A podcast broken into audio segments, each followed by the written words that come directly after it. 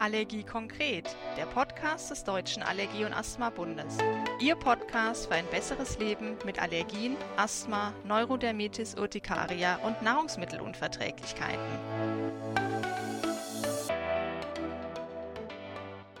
Hallo und herzlich willkommen zu einer neuen Podcast-Folge des Deutschen Allergie- und Asthma-Bundes.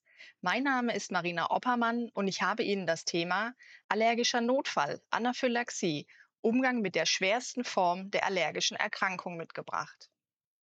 Ein allergischer Notfall, eine Anaphylaxie, kann lebensbedrohlich verlaufen und macht vielen Allergikern und deren Angehörigen Angst. Wir möchten unseren Zuhörern mit diesem Podcast ein Stück die Angst nehmen und sie aufklären, wie sie mit diesem Thema umgehen können, damit der Alltag nicht zu sehr belastet ist. Dazu haben wir heute die Expertin Britta Stöcker, Fachärztin für Kinder- und Jugendmedizin und Anaphylaxietrainerin aus Bonn eingeladen.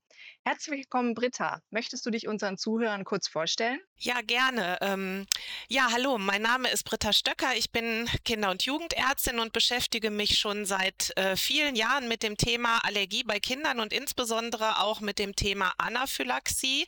Ähm, da habe ich ähm, viel gearbeitet, auch viel für Kollegen gearbeitet und ich freue mich, dass ich Ihnen heute dazu was erzählen darf. Prima, vielen Dank. Ja, als Kinderärztin, wie du sagtest, arbeitest du ja täglich mit Familien, die sich mit schweren allergischen Krankheitsverläufen auseinandersetzen müssen. Aber vielleicht ist nicht all unseren Zuhörern bewusst, was das wirklich heißt. Lass uns daher erstmal die Begrifflichkeiten klären. Was bedeutet denn ein allergischer Notfall, also eine Anaphylaxie, rein aus medizinischer Sicht? Ja, eine ähm, Anaphylaxie ist eine ist die schwerste Form einer allergischen Reaktion. Das ist eine akute, das heißt eine schnell und plötzlich auftretende Reaktion, meistens innerhalb von wenigen Minuten bis maximal zwei Stunden nach Kontakt mit dem Auslöser. Und ähm, es bestehen Symptome einer Sofortreaktion. Der ganze Körper kann betroffen betroffen sein und im schlimmsten Fall kann so eine Anaphylaxie auch mal lebensbedrohlich sein. Mhm. Können wir da noch mal konkret auf die Symptome eingehen? Also ist es jetzt schon eine anaphylaktische Reaktion, wenn ich ein Kratzen im Mund habe, Rachenraum oder vielleicht eine Atemnot? Nein, eine Anaphylaxie ist klar definiert. Also man muss gut unterscheiden zwischen allergischen Reaktionen im Zusammenhang mit anderen allergischen Erkrankungen, wie zum Beispiel einem Heuschnupfen oder einem Asthma. Bei einer Anaphylaxie ist immer wichtig, dass man Kontakt hat zu einem Auslöser, der auch so eine Anaphylaxie auslösen kann. Und ähm, wichtig ist, dass mehrere Organsysteme betroffen sind. Beginnen kann eine Anaphylaxie mit Symptomen an einem einem Organ. Das ist oft die Haut oder die Schleimhaut, also zum Beispiel der Mund oder Hautrötungen oder Mundjucken, ähm, Quaddeln. Aber ähm, diese Reaktionen betreffen auch andere Organsysteme, wie zum Beispiel die Atemwege, den Magen-Darm-Trakt, ähm, den Kreislauf oder auch das zentrale Nervensystem. Mhm. Ich denke, das war nochmal ganz wichtig herauszustellen, dass die Definition eben so ist, dass wirklich zwei Organsysteme betroffen sein müssen. Ne? Genau. Was sind denn die häufigsten Auslöser einer Anaphylaxie? Ja, da muss man ein bisschen auf das Alter schauen äh, von dem Betroffenen, denn so Auslöser sind altersabhängig. Wir erfassen Auslöser seit 2006 in äh, Deutschland, Österreich und der Schweiz mit einem Anaphylaxieregister. Deswegen wissen wir das ganz gut, ähm, welche Auslöser da eine Rolle spielen. Bei Erwachsenen ähm, sind der wichtigste Auslöser für Anaphylaxien Insektengifte, also Biene und Wespe in der Regel. Und äh, dann kommen die Arzneimittel und an dritter Stelle Nahrungsmittel als Auslöser. Bei Kindern ist das anders. Da sind Nahrungsmittel mit deutlichem Abstand fast zwei Drittel der häufigste Auslöser von Anaphylaxien. Dann kommen an zweiter Stelle die Insektengifte und dann andere Dinge, die das auslösen. Aber auch bei Kindern, innerhalb der Altersgruppen bei Kindern sind die Auslöser unterschiedlich. Zum Beispiel sind bei ganz kleinen Kindern, Säuglingen und kleinen Kindern Milch und Ei wichtige Auslöser. Die spielen im Schulkind- und Jugendlichenalter dann aber fast keine Rolle mehr. Da sind dann Auslöser wie Erdnuss oder Schalenfrüchte wichtiger. Mhm. Britta, lässt sich denn vorhersagen, ob jemand schwer allergisch reagiert oder eher nur ja, leichte Symptome zeigt? Also gibt es so eine Art Vorhersage für so einen schweren Verlauf? Ja, also generell gilt für die Anaphylaxie, dass man verschiedene Schweregrade von Reaktionen unterscheidet. Je mehr und je schwerer Organe betroffen sind, desto höher ist der Schweregrad. Und ähm, beginnen tut so eine anaphylaktische Reaktion oft leicht. Das ist auch gut für die Betroffenen, weil das dann Warnsymptome sind, die man erkennen und auf die man reagieren kann. Und wichtig ist auch zu wissen, dass solche Reaktionen durch Verstärkungsfaktoren beeinflusst werden können. Also zum Beispiel ein Infekt, das kann auch eine banale Erkältung sein, körperliche Belastung wie Sport, Stress, Alkohol, bestimmte Medikamente können die Schwelle für das Auslösen einer Reaktion senken oder auch eine Reaktion verstärken. Das heißt aber auch, es gibt keine Regeln. Ja? Also wenn jemand einmal schwer reagiert hat, heißt das nicht, der muss zwangsweise immer schwer reagieren, ähm, sondern die, jede Reaktion kann wieder anders verlaufen. Das ist ganz wichtig. Und auch ähm, eine, ähm, es gibt Faktoren, die unabhängig von Auslösern auch das Risiko für die schwere Reaktion erhöhen. Also je älter man ist, desto höher hat man ein Risiko, schwer zu reagieren. Und auch Grunderkrankungen sind wichtig für Kinder, Jugendliche und auch viele junge Erwachsene. Vor allem das Asthma, das ist eine häufige Begleiterkrankung. Und ähm, wenn jemand auch zusätzlich ein Asthma hat, dann ist es ganz wichtig, dass man sich darum gut kümmert und dass wir nennen das gut einstellt stellt. Das heißt, mit Medikamenten gut kontrolliert. Und auch der Auslöser selbst kann ein Risikofaktor sein. Ähm, also es gibt sogenannte starke Allergene, hochpotente Allergene. Das wäre sowas wie Erdnuss oder Fisch zum Beispiel, ähm, die ein höheres Risiko haben, schwere Reaktionen auszulösen. Aber zusammengefasst heißt es, es, ähm, es, es, es gibt keine Regeln bei der Anaphylaxie. Man muss ein gutes Notfallmanagement haben. Man muss sich aber auch keine Sorgen machen, machen, wenn man schwer reagiert hat. Das heißt nicht, dass man immer unbedingt schwer gefährdet ist. Ja, ein ganz wichtiger Hinweis. Vielen Dank. Wenn denn ein Risiko für einen allergischen Notfall besteht, wie kann ich mich als Allergiker oder als Eltern eines allergischen Kindes denn verhalten?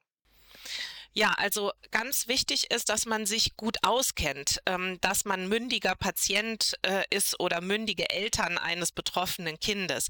Wichtig erstens ist, dass die Allergie vernünftig diagnostiziert ist. Das ist mir immer ganz wichtig, dass Sie da gut beraten sind mit jemandem, der sich da gut auskennt und der auch eine vernünftige Allergiediagnostik gemacht hat. Das äh, ist nicht immer ganz so einfach.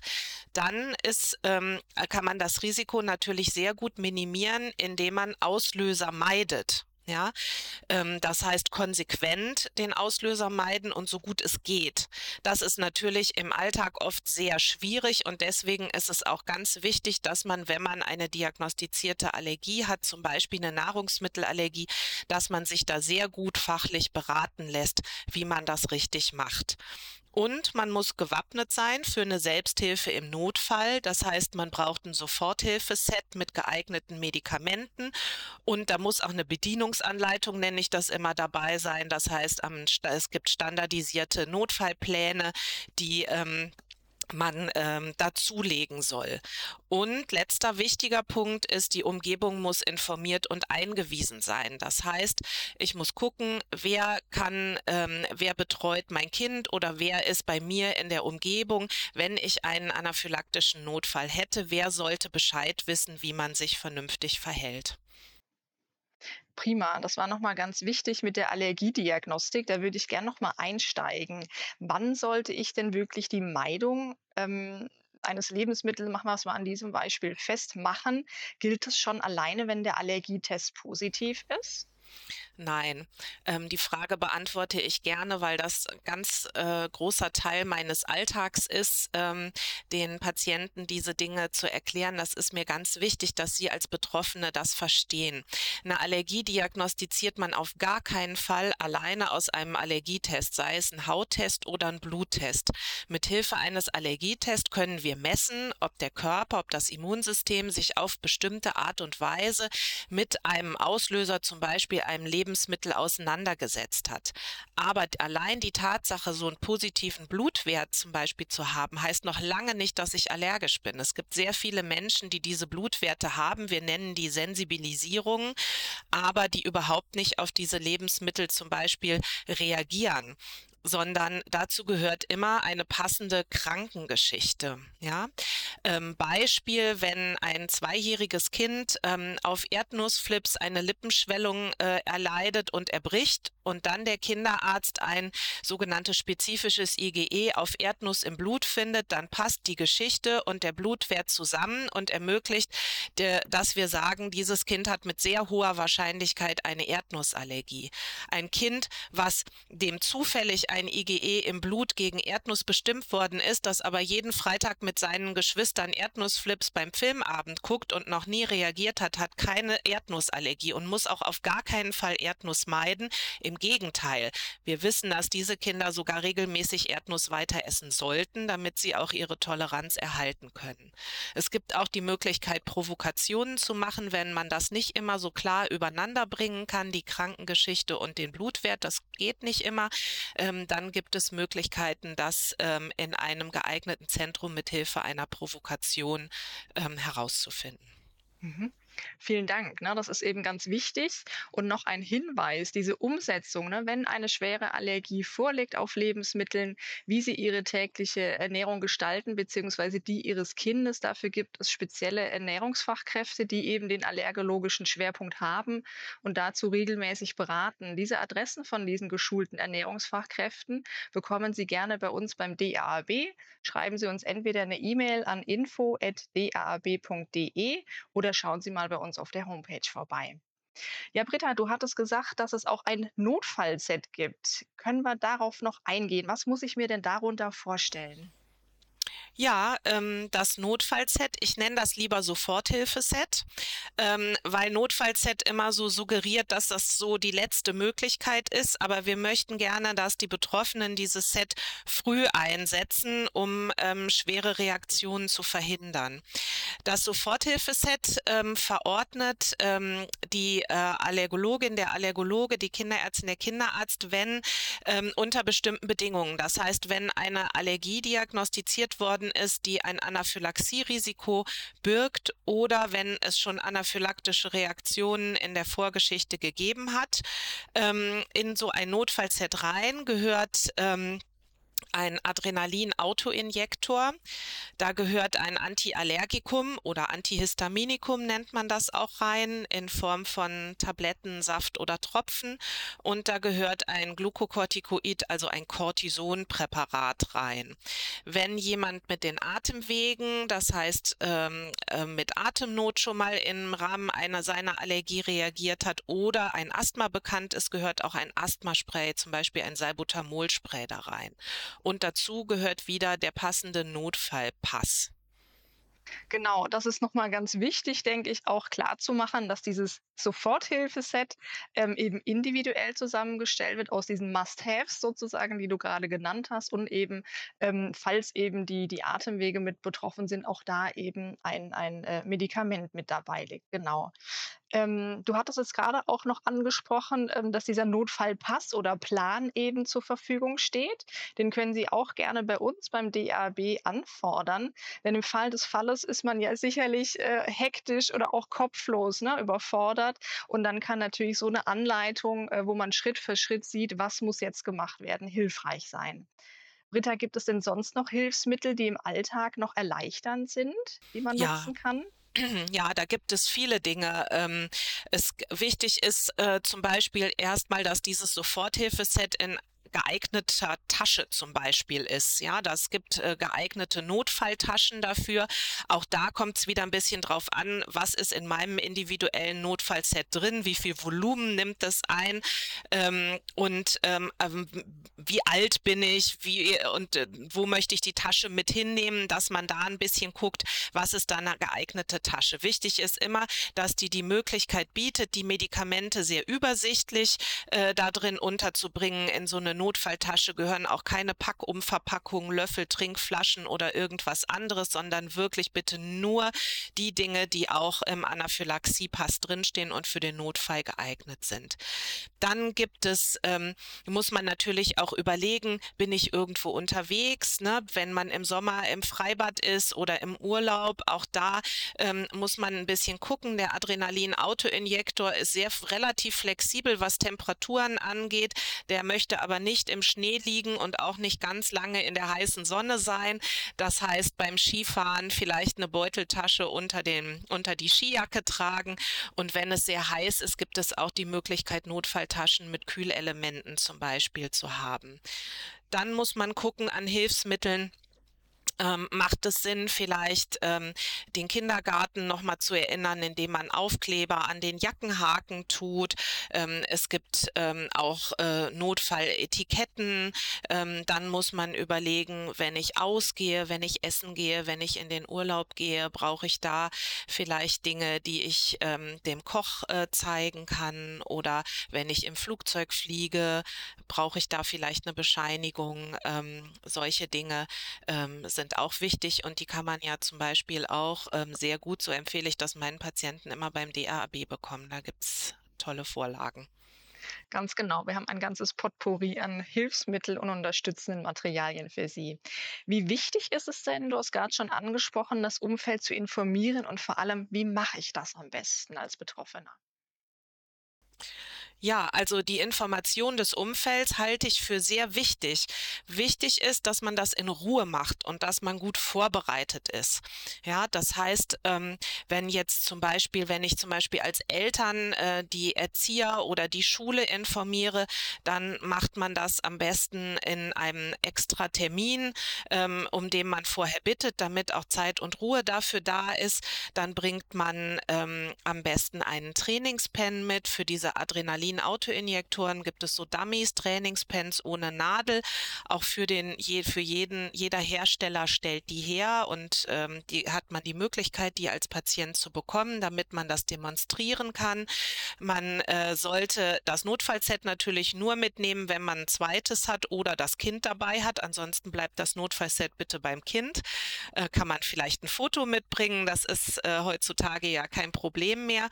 Und äh, die Anaphylaxiepässe gibt es auch in Form von DIN A4-Plänen, die man ausfüllen lassen und vom Arzt auch gegenzeichnen kann. Auch das ist für Einrichtungen zum Beispiel sehr hilfreich. Ja, prima. Vielen Dank. Das sind ganz wichtige Hinweise, einfach damit es auch mit der Kommunikation mit dem Umfeld und der Akzeptanz ne, des Themas und auch mit dem Umgang eben möglichst gut läuft. Spielen wir es doch mal durch. Wenn es jetzt zu so einem Notfall kommt, was sind die wichtigsten Punkte? Mhm. Ja, also wichtigste, ähm, wichtigster Punkt als erstes ist, äh, das Symptom oder beginnende Symptome einer anaphylaktischen Reaktion zu erkennen und richtig einzuordnen. Ähm, dafür muss einem klar sein, dass halt, wie ich vorhin schon mal sagte, verschiedene Organsysteme betroffen sein können. Symptome an der Haut und Schleimhaut sind am häufigsten. Symptome der Atemwege, das kann ein Fließschnupfen sein, das kann eine Enge im Hals sein oder auch Husten oder Atemnot können auftreten. Es können Symptome am Magen-Darm-Trakt auftreten, sowas wie Übelkeit oder Bauchschmerzen, aber auch Mundjucken gehört dazu. Es können Kreislaufsymptome auftreten, wie Schwindel, Müdigkeit, Bewusstseinsverlust, bei kleinen Kindern auch oft Verhaltensänderungen, dass die so missgelaunt werden und unleidlich. Und Symptome der Psyche oder des zentralen Nervensystems können auch sowas sein, wie viele Betroffene sagen, ich habe gemerkt, da stimmt was nicht, Gefühl des drohenden Unheils, Unruhe, Angst. Ähm, auch das ähm, ist wichtig. Also man muss diese Symptome kennen.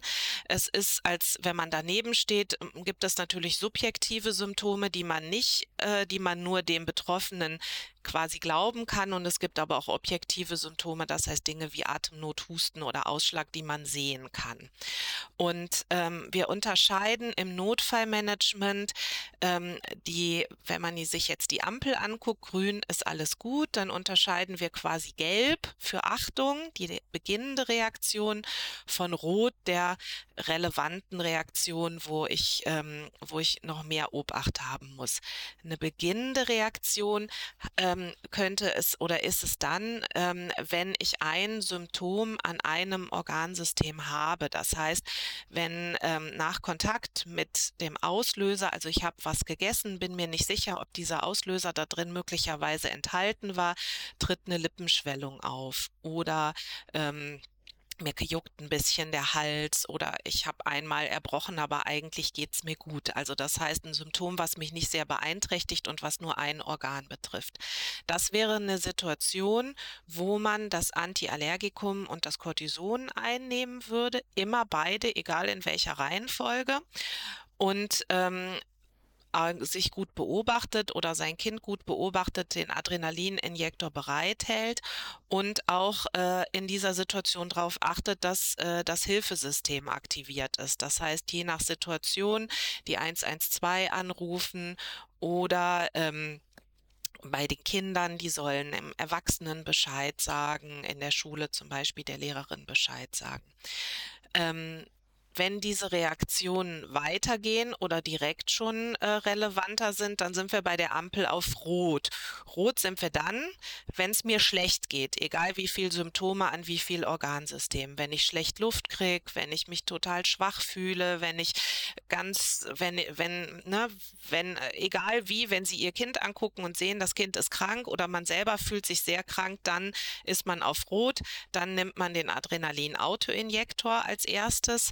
Wenn ähm, äh, rot ist es aber auch, wenn zwei oder mehr Organsysteme betroffen sind. Das heißt zum Beispiel, die Lippe ist dick und ich habe Husten, Atemwege und äh, Haut, Schleimhaut ist betroffen. Oder ich habe eine Nesselsucht und mehrfach erbrochen. Das ist immer ein Zeichen dafür, dass die Reaktion sich ausbreitet. So kann man sich's merken ja, und nicht nur örtlich begrenzt ist. Und auch dann ist das die Situation, wo man als erstes den Adrenalin-Autoinjektor einsetzen sollte und dann ähm, die, immer die 112 rufen, wenn ich das Adrenalin gegeben habe. Wenn man dann ein Asthmaspray noch im Set hat, kann man danach das Asthmaspray anwenden und dann die anderen Medikamente geben. Prima, das hast du jetzt nochmal ganz anschaulich erklärt, welche unterschiedlichen Verläufe es denn da gibt. Und das ist ganz wichtig, darauf hinzuweisen. Ähm, wie oft sind Kinder ja in der Fremdbetreuung, also im Kindergarten, in der Kita oder der Schule. Welche Tipps hast du hier für die Familien? Ja, also eben haben wir schon gesagt, gut und in Ruhe informieren, ähm, auch dran denken, dass es Betreuerwechsel gibt und Teamwechsel gibt. Das heißt auch immer wieder mal anbieten, nochmal neu zu informieren und äh, oder das gegebenenfalls auch regelmäßig anbieten. Ähm, auch darauf hinweisen, dass es Fortbildungs- oder äh, Schulungsmöglichkeiten gibt, auch für Betreuungspersonal, ähm, zum Beispiel ähm, über den DAAB oder über Agathe Anaphylaxie Schulungen, da gibt's äh, gut, sehr gute Konzepte zu und ähm, auch Verständnis für das Betreuungspersonal haben, äh, wenn die mal gestresst sind oder Angst haben oder denen das zu viel ist, denn die müssen ja viel leisten und äh, sehr viele Individuen mit individuellen Problemen betreuen. Da muss man äh, im Alltag gut aufeinander zugehen. Nutzen Sie Hilfsmittel, also die standardisierten Notfallpläne, eventuell Ermächtigungen, wenn die gewünscht werden, äh, Informationen der deutschen äh, Unfallversicherung, die, die das Betreuungspersonal entlastet. Und ähm, ja, da muss man immer individuell gucken. Da ist, da kann man auch wenig pauschale Empfehlungen geben. Da ist jede Situation wieder anders und auch beim Kind ändert die sich ja auch vom Kindergarten in die Schule, auf die weiterführende Schule, in die Ausbildung. Das ja. stimmt, da muss man immer dranbleiben und sich eben an die Situation anpassen, wie du es gerade gesagt hast. Genau. Du hast gerade kurz die Anaphylaxie-Schulungen erwähnt. Kannst du da noch kurz was zu sagen? Ja, Anaphylaxie, sehr gerne sogar. das ist, äh, ist eine tolle Sache. Anaphylaxie-Schulungen, ähm, äh, es wird ein standardisiertes Programm angeboten, der Agathe, ähm, Arbeitsgemeinschaft Anaphylaxie, Training und Education.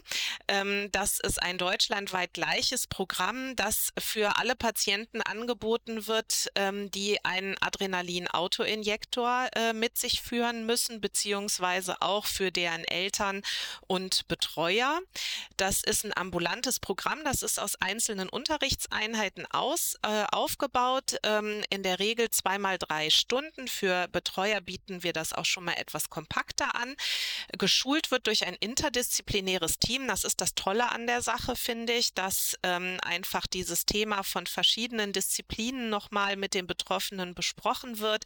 Da ist halt nicht nur der Arzt, Kinderarzt oder Allergologe, sondern auch äh, eine Ernährungsfachkraft dabei, die sich mit dem Thema auskennt und auch ein Psychologe oder eine Psychologin oder ein Pädagoge, ähm, so dass aus verschiedenen Sichten das Ganze nochmal besprochen werden kann.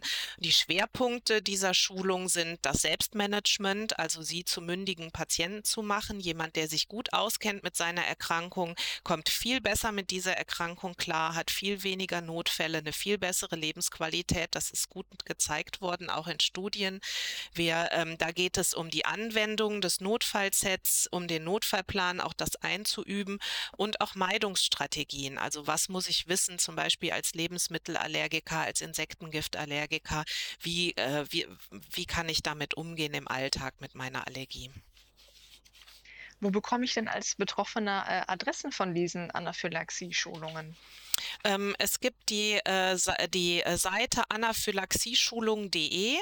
Das ist die Seite, zentrale Seite der Agathe. Da sind alle aktiven Schulungsteams aufgelistet. Da kann man gucken, wer in seiner äh, Umgebung ähm, da schult. Mhm.